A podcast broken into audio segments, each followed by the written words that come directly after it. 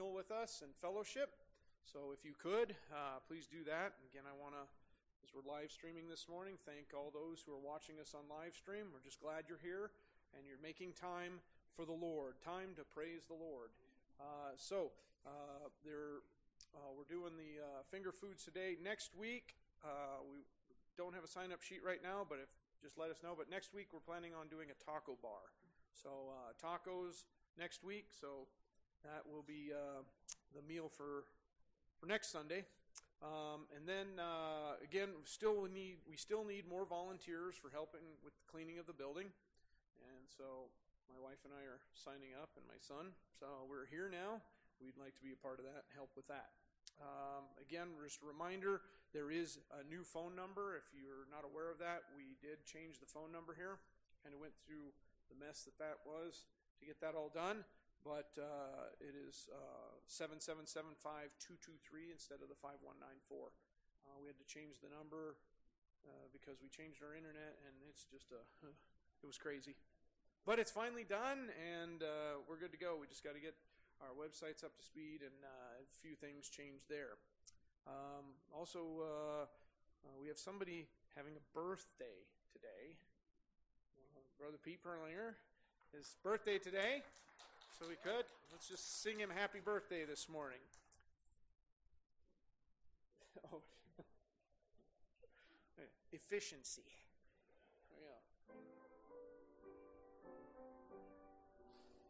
Happy birthday to you. Happy birthday to you. Happy, dearly bless you. Happy birthday to you. Happy birthday, Pete. So, and uh, there's a free meal for you today if you stick around. It's on us. Hey, uh, uh, as an incentive, uh, the good news is, uh, you know, my wife and I on February 14th, Valentine's Day, we sold our house. And then um, the ladies mentioned to me that they got a nice bouquet of flowers for my wife. And uh, I called her to let her know because she can't be here today. And uh, she said, Oh, that was so sweet. That's more than you got me. and I said, I got you a house. Because uh, at 9 a.m., we closed on our house over there, and by 4 p.m., we were under contract on a house in Stevensville. So, uh, we are currently under contract. We have our our uh, deal, uh, our inspection will be Tuesday, but um, I want to share a lot more about it because uh, it's amazing how God worked it all out. And so I'm going to share that in the afternoon service.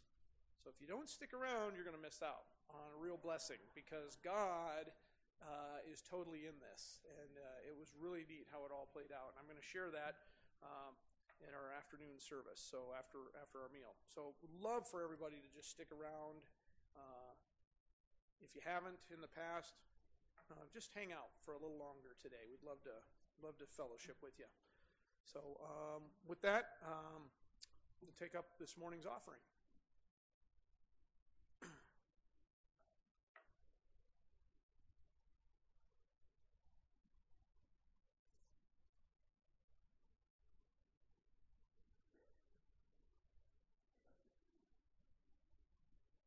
I'll go ahead and pray this morning. Let's pray. Lord God, we just come before you humbly and just uh, so thankful for um, your provision. How you take good, so such good care of us, Father. And now we want to take an opportunity to give back a portion of that which you've already given us.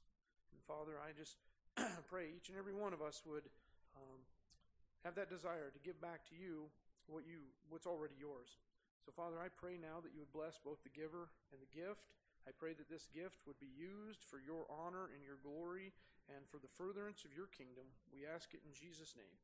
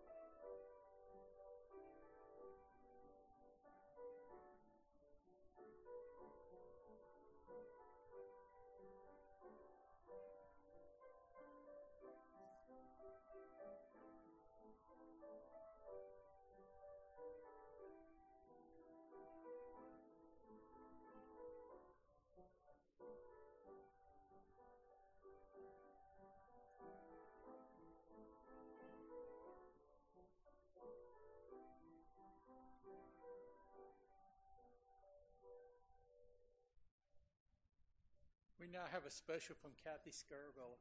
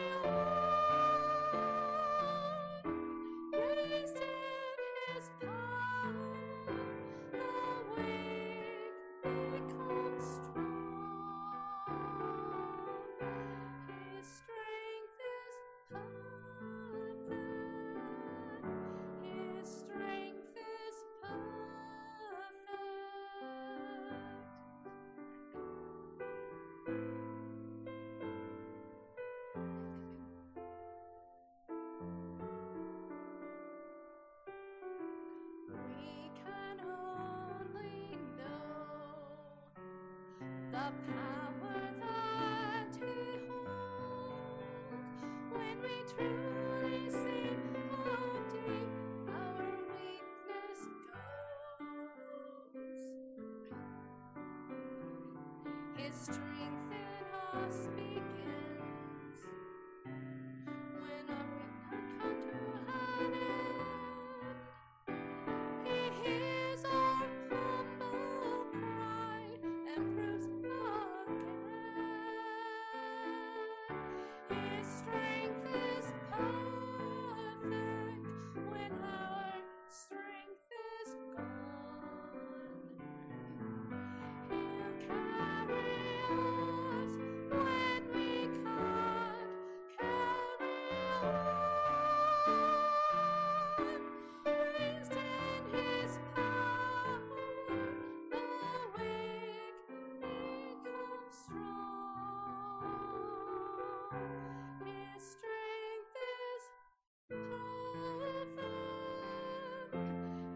history.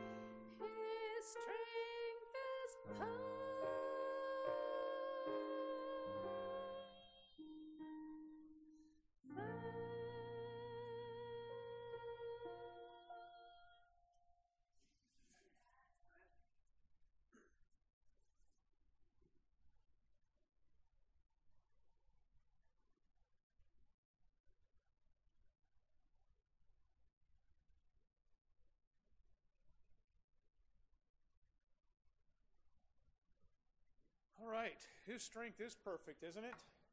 Uh, all right. Um, all you kids kind of want to stay up here and listen to me today, right? Boy, that's deer in headlights look. Is he serious? All right, you guys may be dismissed for children's church. Make sure it's just the little ones that leave, please.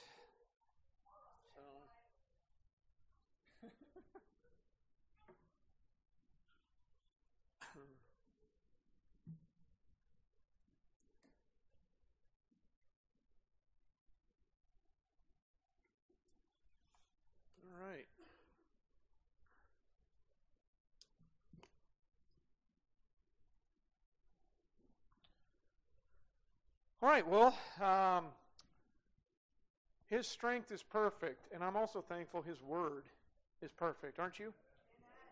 And now we're going to take some time and get into his word this morning. Uh, again, if you have your handouts there, if you picked up a bulletin, there should be a handout. Uh, we're going to be looking at the book of Mark this morning, the Great Commandments, what we're going to be taking a look at. Uh, it's been uh, Valentine's Day was um, last week, and uh, uh, we had a guest speaker in that Sunday prior to Valentine's Day. So, uh, Brother Grover, he did a great job. Um, really enjoyed the messages that he brought forth to us. Uh, but we're going to focus on, uh, on love this morning, uh, kind of along that theme, and we're going to look at um, how we can love better. How we can love better. So, um, before we dive into our text this morning, let's open up in a word of prayer. Um, Heavenly Father, again, we just are, uh, we come to you thankful for uh, how perfect you are, perfect in your strength, perfect through your word, uh, and, and perfect in your love. Uh, the greatest kind of love anybody can offer is agape, God's love. Uh, help us to be able to love like you love, Father. You loved us so much that you sent your only begotten Son.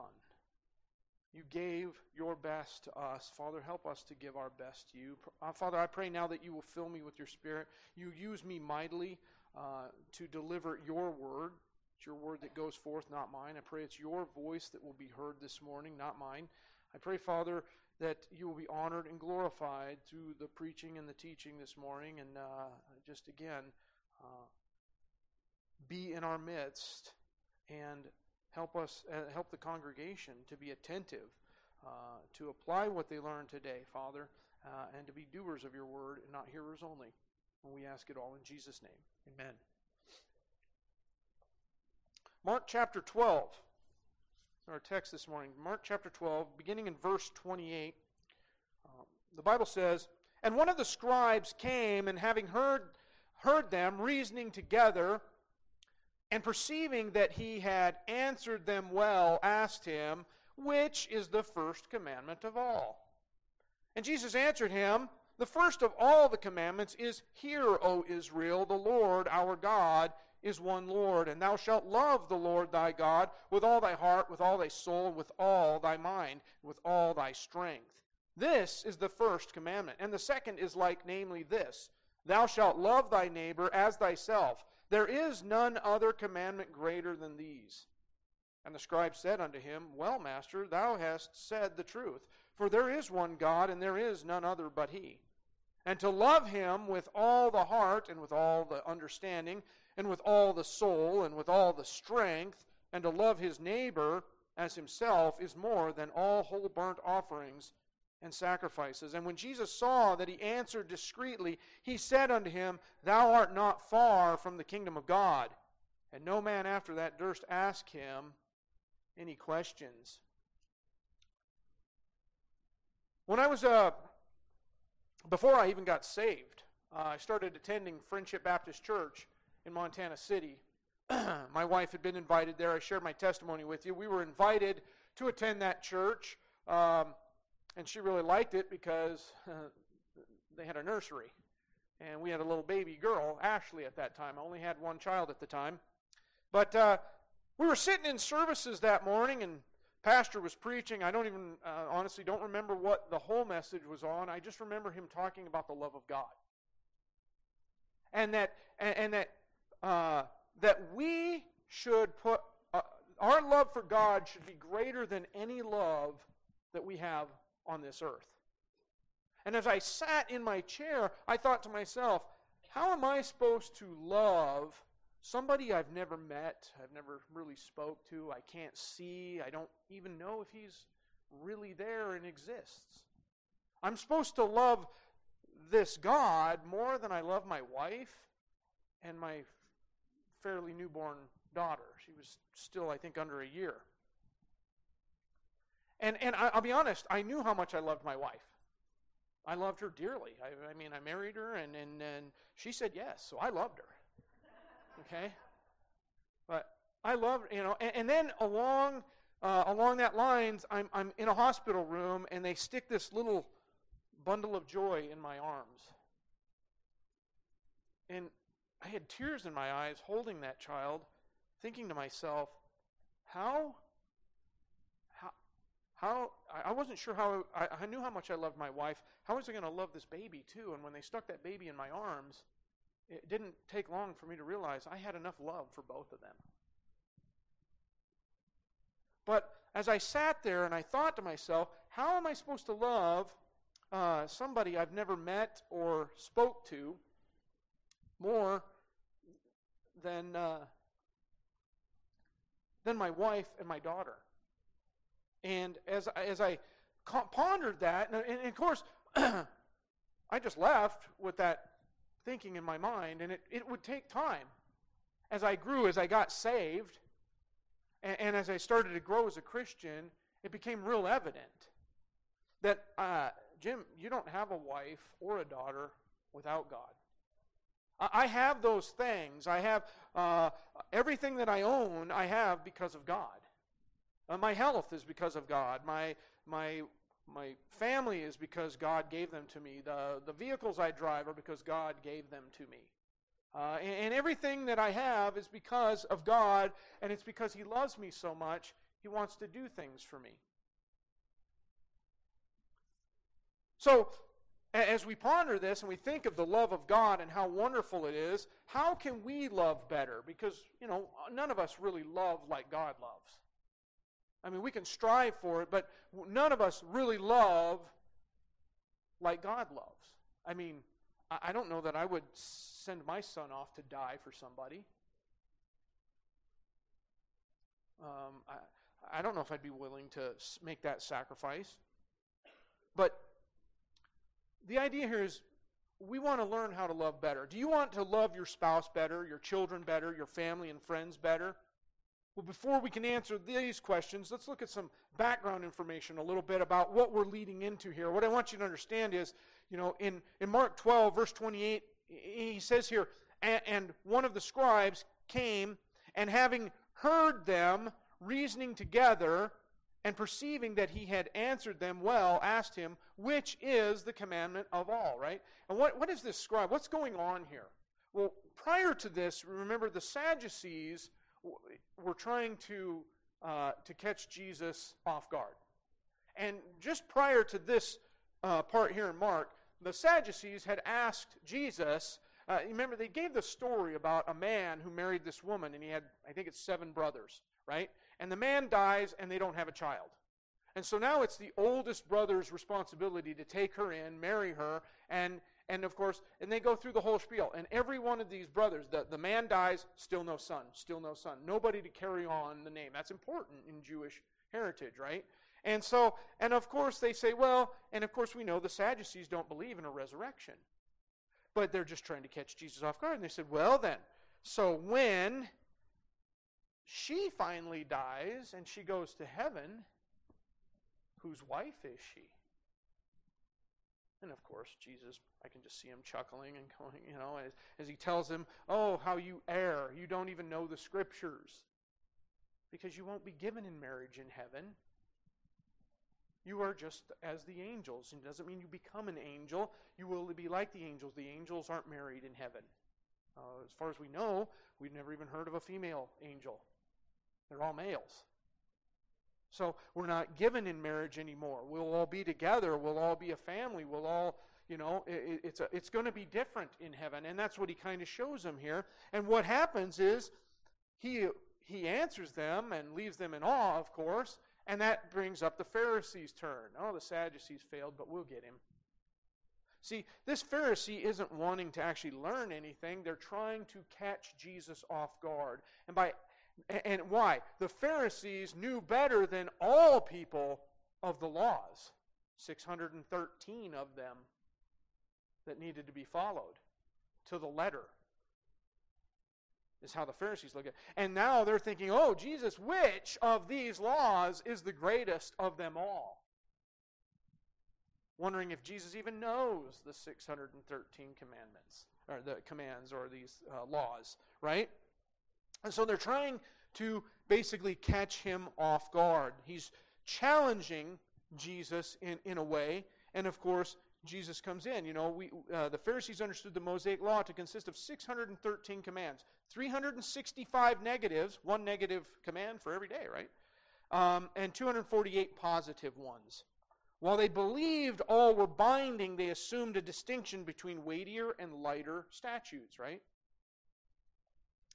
This was an attempt to find out what Jesus felt was the greatest of all the commandments. The hope was that Jesus would respond in a way that they could make him look foolish.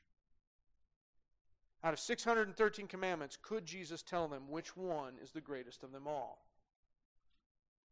My challenge to you this morning is do you know what the greatest commandment is? And better yet, if you do, will you obey it? This morning, I want you to see three challenging truths that can be gathered from the greatest commandment. I also want you to see that if you are willing to live up to the challenge, it will help you as a believer to love better. To love better. The first commandment we see is in verses 29 and 30. 29 and 30. Uh, the first commandment is love God. Verse 29 says, uh, And Jesus answered him, The first of all the commandments is, Hear, O Israel, the Lord God is one Lord. As we look at loving God, the first thing we need to do is love God for who He is. And who is He? He is one God. We understand God the Father, God the Son, God the Holy Spirit. We serve a triune God. Uh, we, it's hard for our finite minds to wrap our, our minds around the idea that he is three in one. But he is one God. Israel worshiped him as one God. The idea is that Israel, the nation of Israel, he is reminding you, you are monotheists, not polytheists. Monotheist means one, poly means many. See, we live in a world today that has lost track of the one true God. We are in a world today of polytheists. We worship television, internet. We worship sports stars. I don't we worship our loved ones sometimes become more important than God. Our jobs, our careers. We worship money, entertainment. What makes us feel good?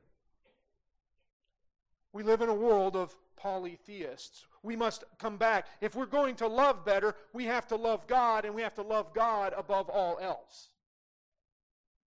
It means you got to come back to being a monotheist. You need to be a person who loves God first and foremost, and only God. Trust me, if you're going to love better, if you love God first, all the rest of it will fall into place.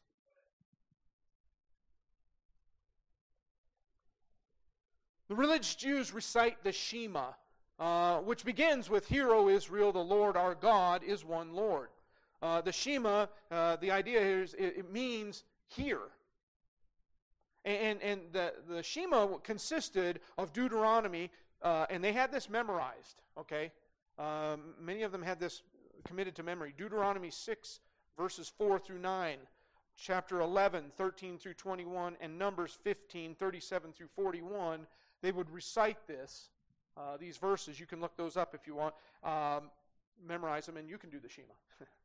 so, uh, but understand that uh, within the Shema is found both a fundamental doctrinal truth and a resultant obligation. There is an urgency connected to the, this teaching.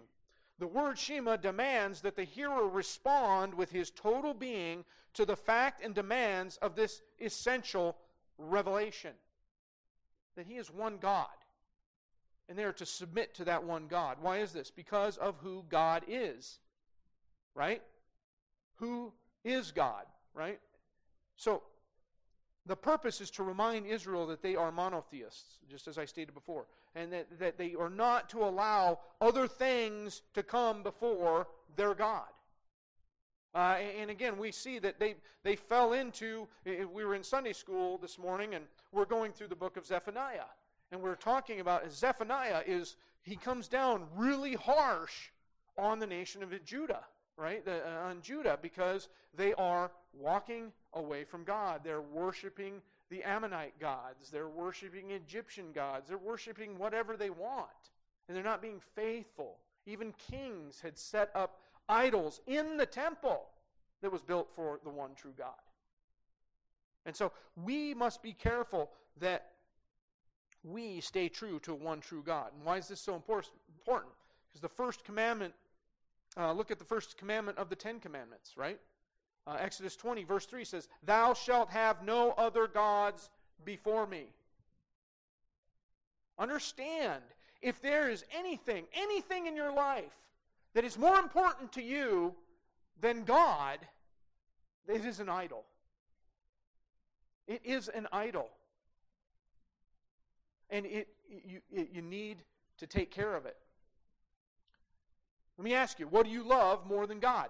What keeps you from coming to church faithfully on Sunday? What keeps you from doing your daily devotions or reading, spending time in the Word of God, spending time with God, praying,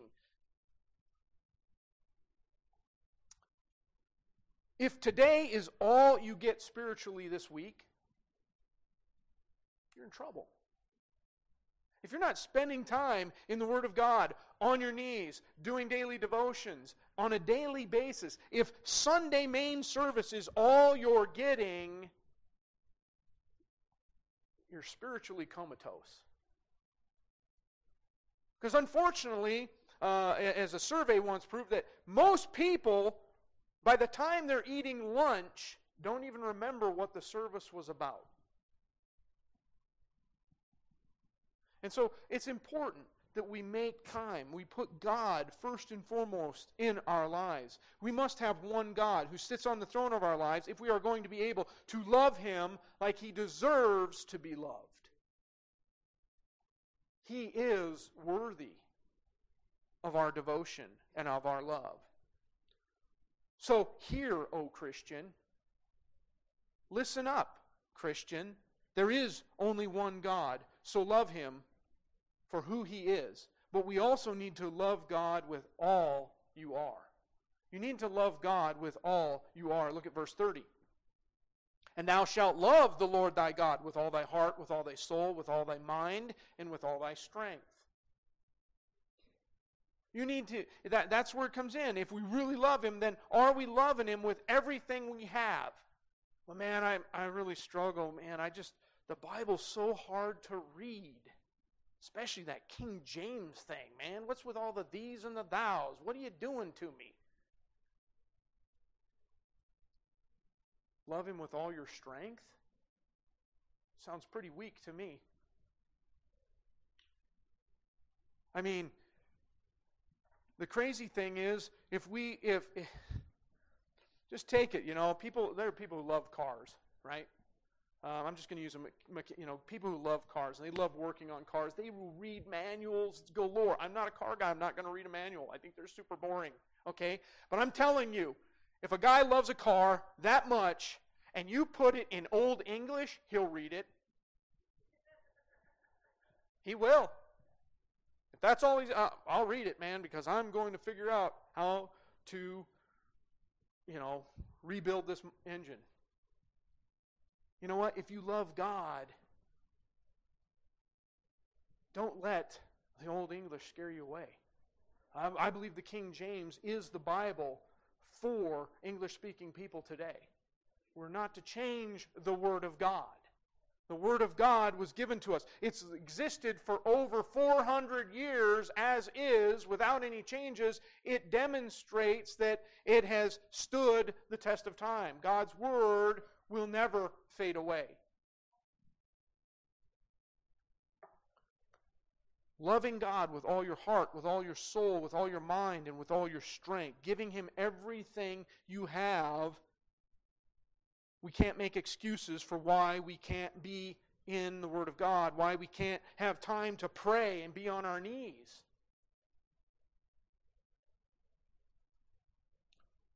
The Shema summarizes the heart of God's covenant with his people.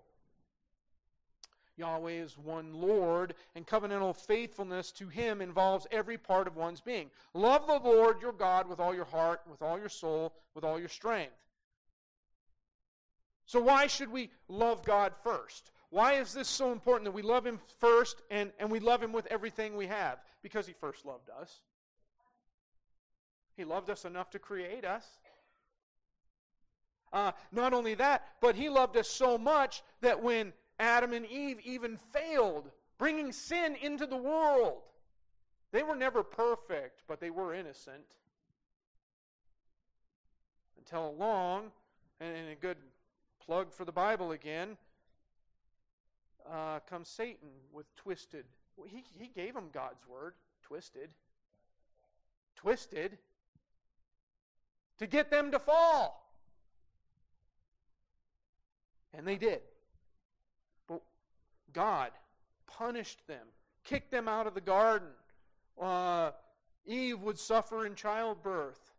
Uh, Adam would suffer in taking from the land, and there would be thorns and thistles that he would have to deal with. It wasn't going to be a perfect garden anymore. He was going to have to work and toil and sweat. Man, all that punishment. Oh, don't forget Genesis 3:15. Genesis 3:15, and I will put enmity between thee and the woman and between thy seed and her seed. It shall bruise thy head and thou shalt bruise his heel. This is our first promise of Jesus Christ coming as our redeemer. Jesus is coming. Uh, Jesus did come, and we, because of his first coming, we know his second coming is imminent. He will return. John 3:16 For God so loved the world that he gave his only begotten son. The promise made in Genesis 3:15 fulfilled here in John 3:16. We see that God gave Jesus to us. Because Jesus is the only perfect savior who can uh, deliver us from our sins. He is that spotless lamb for all of us. Romans 5 8. But God commended his love toward us in that while we were yet sinners, Christ died for us. Adam and Eve brought it into the world. We continue in it, but we get saved. And therefore, we are not to continue in it. Are you still going to sin? Yes, you're still going to mess up. But we are to strive to be perfect. We are to strive to, uh, to be sinless. You know, I always tell people, you know, you, you shoot for 50% and you come up short, you're going to be at 40%, right? But if you shoot for 100% and you come up short, you're in the 90s still. That's pretty good. Strive to give him your best. God gave us his best. He gave us his son. Jesus faithfully uh, he obeyed the Father and went to the cross for all of us. See, uh, God, uh, Jesus didn't die for a select few, He died for all. God is not willing that any should perish, but that all should come to repentance. Okay? Jesus died for all. He is available to all. It's a choice. We have a free will. We can choose to follow Jesus Christ and believe in what He's done for us, or we can reject Him. The consequences are not your choice.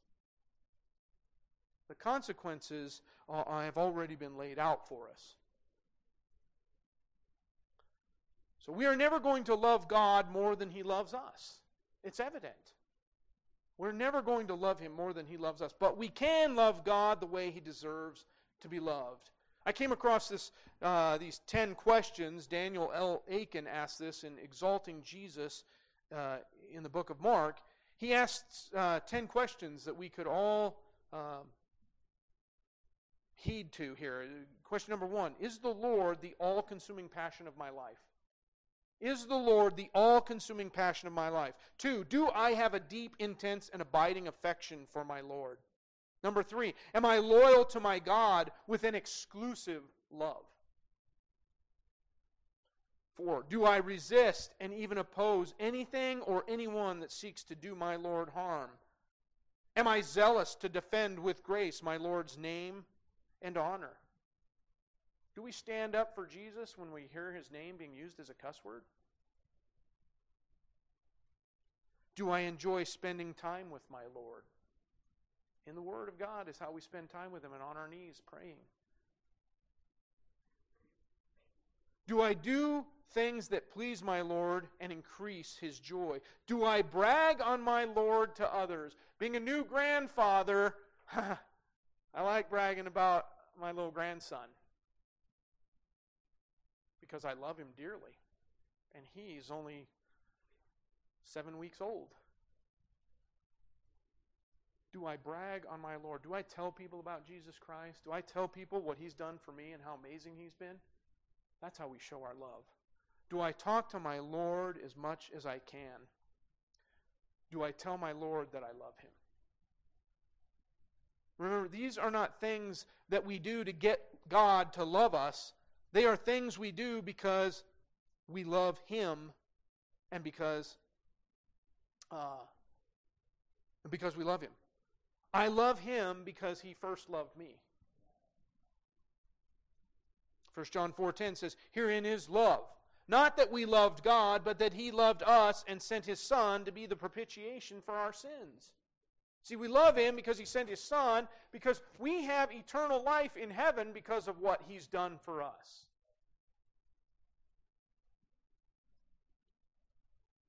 There should be no greater love than the love that we share than we hold for our Father. So our vertical relationship must be our first priority if we are ever going to be able to move on to the second commandment of God. And we see that in verse 31. Verse 31 says, And the second is like, namely, this Thou shalt love thy neighbor as thyself. There is none other commandment greater than these. So the second commandment is to love others, right? Uh, Jesus is really kind of quoting Leviticus 19, verse 18, that says, Thou shalt not avenge nor bear any grudge against the children of thy people, but thou shalt love thy neighbor as thyself. I am the Lord. The Word of God, we are to love our neighbor as ourself. Uh, when I was looking into this and studying this, two questions popped into my mind. So I want you to see there's two questions. One, who are our neighbors?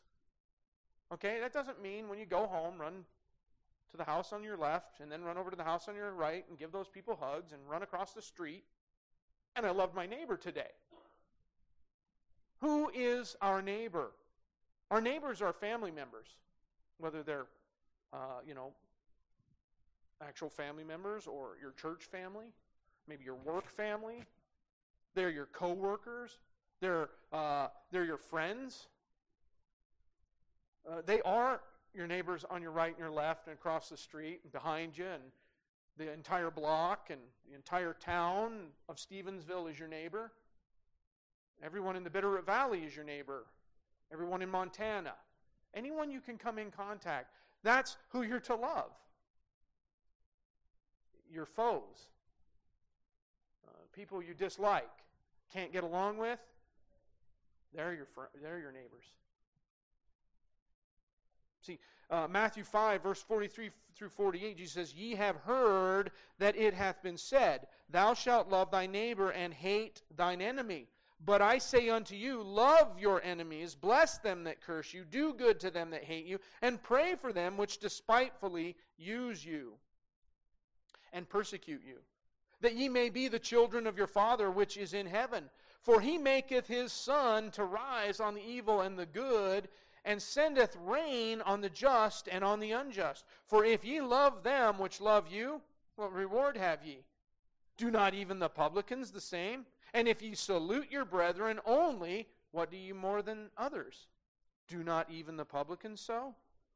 Be ye therefore perfect, even as your Father which is in heaven is perfect. Jesus, God has a perfect love. We're not going to be perfect and sinless, but we can be perfect in our love in that we love everyone like God loves them. Even the people you don't get along with, the, the people that don't like you, we are to love them. Jesus was he was he was hammering the Pharisees who were saying, you know, hate your enemies but love your neighbor. And Jesus said, no. You know, uh, Jesus died for Adolf Hitler.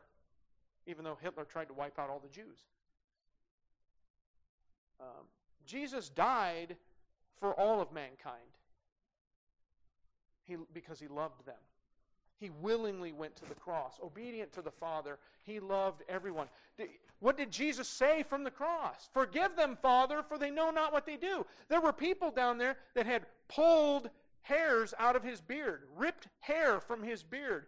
People that slapped him when he was blindfolded and mockingly said, Come on there, Jesus, prophesy. Who slapped you? I guarantee you they were shocked when they stood in front of him and he said, You slapped me. he loved them. Every one of them. Every one of them. Jesus is saying, Love everyone, even your enemies. Pray for them because God allows the sun to rise for them and sends rain for them just as much as He sends it for all of us and for our friends that we do love. he concludes in the challenge to being perfect as He is. And it doesn't mean without sin, but rather it's the standard by which we are to conduct our love. God is the standard by which we are to conduct our love. So, excuse me.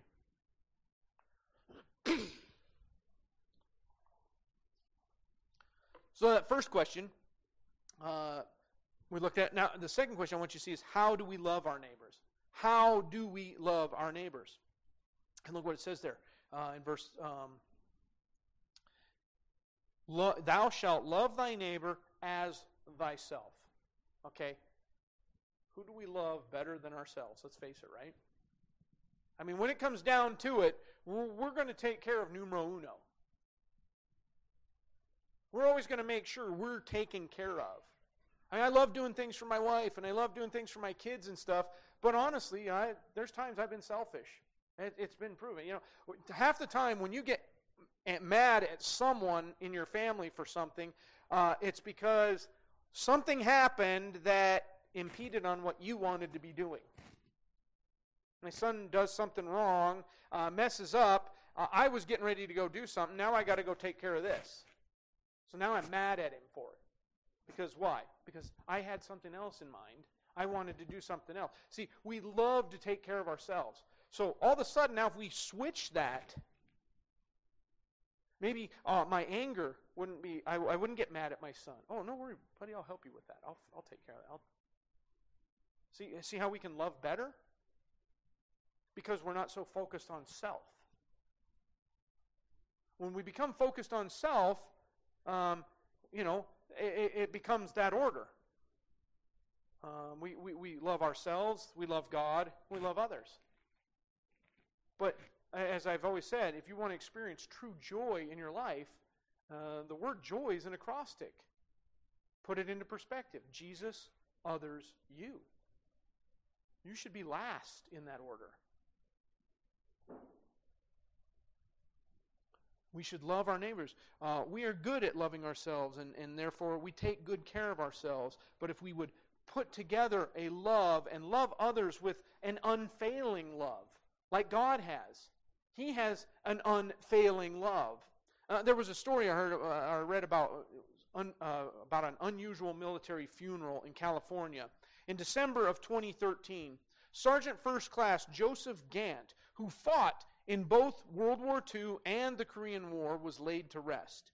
He had been captured in Korea in 1950 and died the following year. But his body was not returned for many years, and his death was never confirmed by the North Koreans. His wife Clara waited for decades for her husband to come back. She regularly went to the meetings with government officials seeking information about what had happened. Clara even bought a house and had it professionally landscaped so all Joseph would have to do when he came home was go fishing. She was 94 years old when his remains were finally brought home for a military funeral with full honors. It wasn't the homecoming she dreamed of, but she finally knew his fate. Clara told a reporter who interviewed her, He told me if anything happened to him, he wanted me to remarry. I told him, No, no. Here I am, still his wife, and I'm going to remain his wife until the day the Lord calls me home. Love, true, godly love is not temporary or transient. Love is a commitment that is meant to last. Love is not based on everything going right or always being happy. Love is not an emotional feeling, but rather a choice of the will. Casual commitments do not produce a foundation for deep and meaningful relationships. Instead, we should love others as God loves us, with an unfailing love that never ends. That's how we start to love better. Okay, we love God first, and now we're going to love others, okay? And that brings these two commandments. We see here in verse 31, the second part of 31 says, There is none other commandment, singular, greater than these. Another, none other commandment. He's given us two commandments, the first and the second. But there is none other greater commandment greater than these, implying that they need to be together implying they need to be one. These passages are not to be viewed as separate commandments, but as complementary commandments. Much like the Ten Commandments. You know, what's really cool is the great commandment is the Ten Commandments. Because the first commandments, the first four commandments of the Ten Commandments, deal with loving God. Thou shalt have no other gods before me. Thou shalt not make any uh, make unto thee any graven image. Thou shalt not take the name of the Lord thy God in vain. Remember the Sabbath day to keep it holy. While the last six commandments deal with loving your neighbor. Honor thy father and thy mother. Thou shalt not kill. Thou shalt not commit adultery. Thou shalt not steal. Thou shalt not bear false witness against thy neighbor. Thou shalt not covet. See, these two commandments thus make up the Ten Commandments. That's how amazing our God is. Because there is none other commandment great. These two commandments make up the Ten Commandments. Why? Because there's none other commandment greater than these. God gave us everything with Ten Commandments in the beginning with Moses. And here it is, still standing strong in the New Testament. Jesus has just put it in a nutshell for us. Made it easier for you to memorize, see? Because there is none other commandment greater than these, now leads us to our third and final point. Our third and final point will deal with all other commandments, right? Because remember, this Pharisee's trying to catch him. We're focusing on the greatest commandment of 613 commands or 613 laws. And ultimately, we, we live in a world today where there's far more than that. But ultimately, if we focus on these two commandments, make them one commandment, and ideally uh, focus and, and allow, uh, just love God first and love others, then ultimately all other commands fall into place and we begin to love serving we begin to love serving. Look at verses 32 and 33. And the scribe said unto him, Well, master, thou hast said the truth, for there is one God, and there is none other but he. And to love him with all the heart, and with all the understanding, and with all the soul, and with all the strength, and to love his neighbor as himself is more than all whole burnt offerings and sacrifices. See, he says it's more than all whole burnt offerings and sacrifices. This isn't about just going through the motions. It's not about uh, simply coming to church and hearing a message, then going home and, and just forgetting what you've been taught. We are to follow the first two commandments. First, because without them, we will never be able to faithfully execute the duty of service to God. We'll never serve Him the way He needs to be served. And when we're not serving Him, we're not loving Him. And if we're not loving Him, we're failing in the first commandment, the greatest of all commandments. We are not subject to the law, but the commands that Jesus has ordered us uh, as believers to do. Eh, eh, you know, eh, for, I love 1 Samuel 12 24. I put this in, your, I think it's in your handout there. Only fear the Lord and serve him in truth with all your heart. For consider how great things he hath done for you. See, our service for the Lord should become natural when we consider what it is he's done for us already. We should want to love Him first. And how do we show our love? By serving others, by, by loving others, by obeying Him in His Word. What are some of the other uh, commandments that we see uh, in the Bible? You know, um, I don't know how many there are. I'm not going to try to count them. But we know that He tells us that we are to be holy as He is holy. What are we doing to strive to be holy? Remember, you're a Christian, you're carrying the name Christ. Are you living up to that name? Uh, or are you hurting it? Be holy, for I am holy. Separate yourself from the world. Don't look like the world. Don't be a, a camouflaged Christian. Okay? Stand out. Be separate from the world. Do not forsake the assembling of ourselves as believers. We're to faithfully be in church. We're to be a part of a church family. Why? So that we can serve one another, we can edify one another. Because it, we're in church on Sunday, but we have so many other opportunities to be there for one another during the week. I, I drive back and forth to be here on sun, church on Sunday.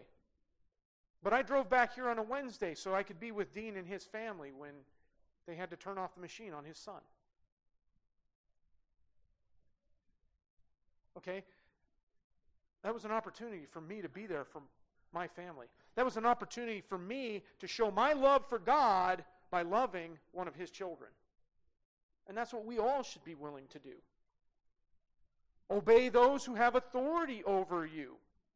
Kids, you need to obey your parents. Ephesians 6 1 makes it really clear you're to obey your parents. Adults, all of us, everyone should be uh, obeying those higher powers. Romans 13 1. The government, the police, the military, right? We need to be obeying those who have uh, authority over us. And we live in a country today that wants to defund the police, that, that wants to empower the criminal. There's no, we, we don't stay true to uh, the authorities. and probably the hardest one of all, Hebrews 13 7, tells us to obey the authority of those who have the rule over you, who have spoken unto you the word of God the authority of your pastor or spiritual leaders in your church? How many people will hear a, pastor will confront them in the sin they are, and the, their response is, I'll just go to a different church? If you're being confronted, uh, I mean, put yourself into perspective. It's hard when we're adults, but when we're adults and we're, uh, we're, we're uh, disciplining our children, and trying to correct them from doing a wrong, we're in the right. But the minute it's a pastor doing it to you as an adult, because he loves you, I mean, why do you do it to your child? Because I love them and I don't want them to hurt themselves or I don't want them to make that mistake? Why is a pastor doing it? Because he loves you and he wants you to not make that mistake? I was thankful. I could have got so mad when I was confronted by our associate pastor years ago and told, Jim, you're not faithful in your attendance to church. Well, not yours anymore. I'll go somewhere else, right? That's the answer we like to give. But the Bible says you are to, uh, you're under the authority of your pastor. And if, now get it, now there's pastors that abuse their authority. And if I ever abuse my authority, no, you, you don't. You don't do that. You know, I, I met a guy who was going to a church that he's not, they're, they're not happy in, in the church. And, and when we, I asked him, why, why do you keep going? Because I have no biblical reason to leave. Just because I'm unhappy with the way the pastor's doing a couple things, but he's not doing anything unbiblical. In other words, he's not doing things the way I want it done. Right? But it doesn't mean he's doing it wrong.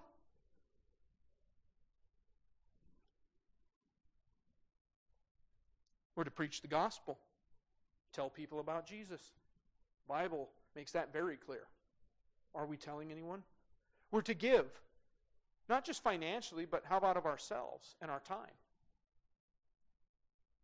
Was it Romans 12:1? I beseech you, therefore, brethren, uh, that you. Um,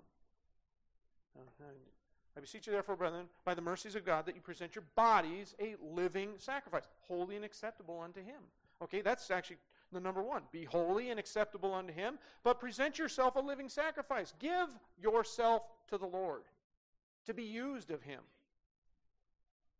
People have uh, talents that they can use for, for God. We, I'm thankful for piano players and people that like to sing. If you have those abilities and you're not using them in your church, you're like you're no better than the person who took the talent and went and hid it in the dirt. Use your talents to be a blessing to those around you. But it's not, I want you to see, it's not just an ordered love. It's not just an ordered love, but it's an obligated love, right? We are obligated to love God first. We're obligated to love others. Look, 1 Corinthians 13 1. Though I speak with the tongues of men and of angels and have not charity, I, be, I am become as a sounding brass or a tinkling cymbal. And though I have the gift of prophecy and understand all mysteries and all knowledge, and though I have all faith so that I could remove mountains and have not charity, I am nothing. And though I bestow all my goods to feed the poor, and though I give my body to be burned and have not charity, it profiteth me nothing. No matter what I do, if I'm not doing it out of love, it's worthless. It means nothing to God. If I'm not doing it for love, then what am I doing it for? Probably for recognition or for my own selfish reasons.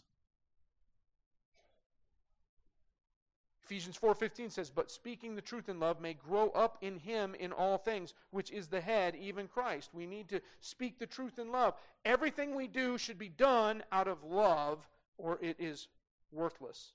We're obligated to love in everything we do. Otherwise, it profits nothing. Our good deeds, if not done out of love, are done out of selfish or prideful reasons. Uh, so, did this Pharisee have the, this kind of love? He acknowledges what Jesus says. You're right. You're speaking right. In 1234, and when Jesus saw that he answered discreetly, he said unto him, Thou art not far from the kingdom of God. And no man after that durst ask him any questions. Do you think the Pharisee understood what Jesus was telling him? I think he understood it, but he wasn't doing it. That's the big difference. That's the big difference. Jesus said, Thou art not, thou art not far from the kingdom of God.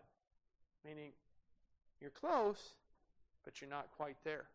How many of us understand that we are to love God first and that we are to love others? But if we don't actually do it, we can understand it. But if we're not doing it, as the Pharisee, you're close, but you're not quite there yet. Understand that close, close only counts in horseshoes and hand grenades, and it doesn't count in love.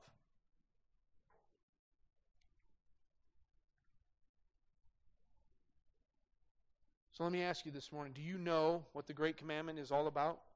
Do you know what the Great Commandment even looks like? Serving the Lord is how it looks.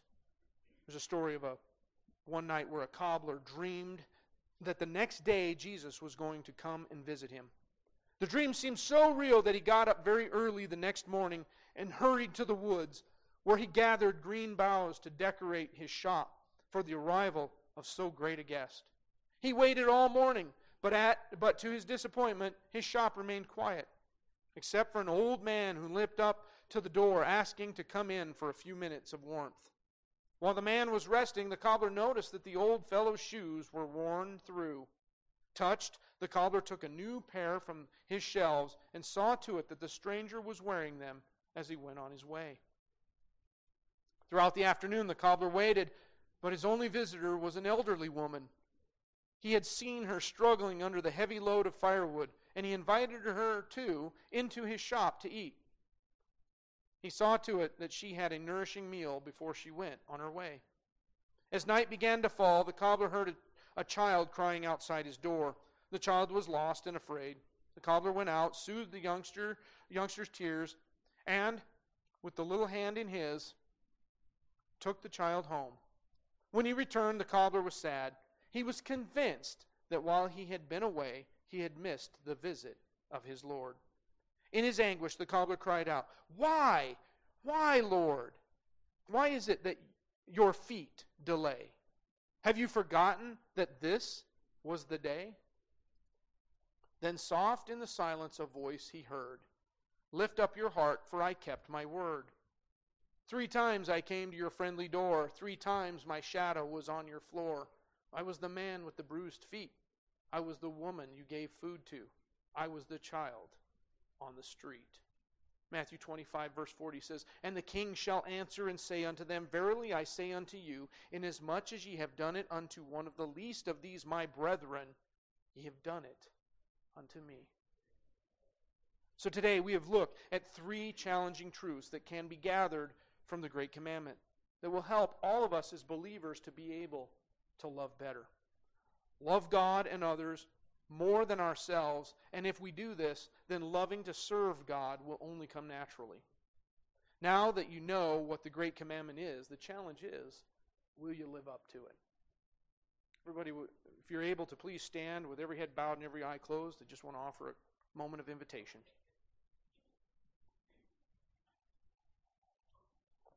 Every head bowed, every eye closed, no looking around. Just take a moment. This morning we've been challenged to love the one true God. There is only one God, the one true God who loved us so much that he sent his only begotten Son. That if we will put our faith in him, we can have eternal life. But maybe there's somebody here this morning that has never put their total faith and trust in Jesus Christ. They don't have that personal relationship with Jesus. If you're here this morning and you're not 100% sure that if you died that you'd spend eternity in heaven, if you'd slip your hand in the air, I'd just like to pray for you. If there's anyone here like that, there's never you've never made a profession of faith, ask Jesus to come into your heart save you from your sins. Anyone here like that anywhere? Believers, we've been challenged to love God with all our heart, with all our soul, with all our mind, and with all our strength. Is God first in your life? Is He seated on the throne in your life? Are you obedient to the commands of God's Word? Is that how you show your love to Him? Right, being faithful in church. I mean, if, if that's you this morning, if you're here this morning, you know I'm not loving God like He deserves to be loved. Slip your hand in the air. I just want to pray for you. Anyway, all hands all over. Amen. Amen. And praise the Lord.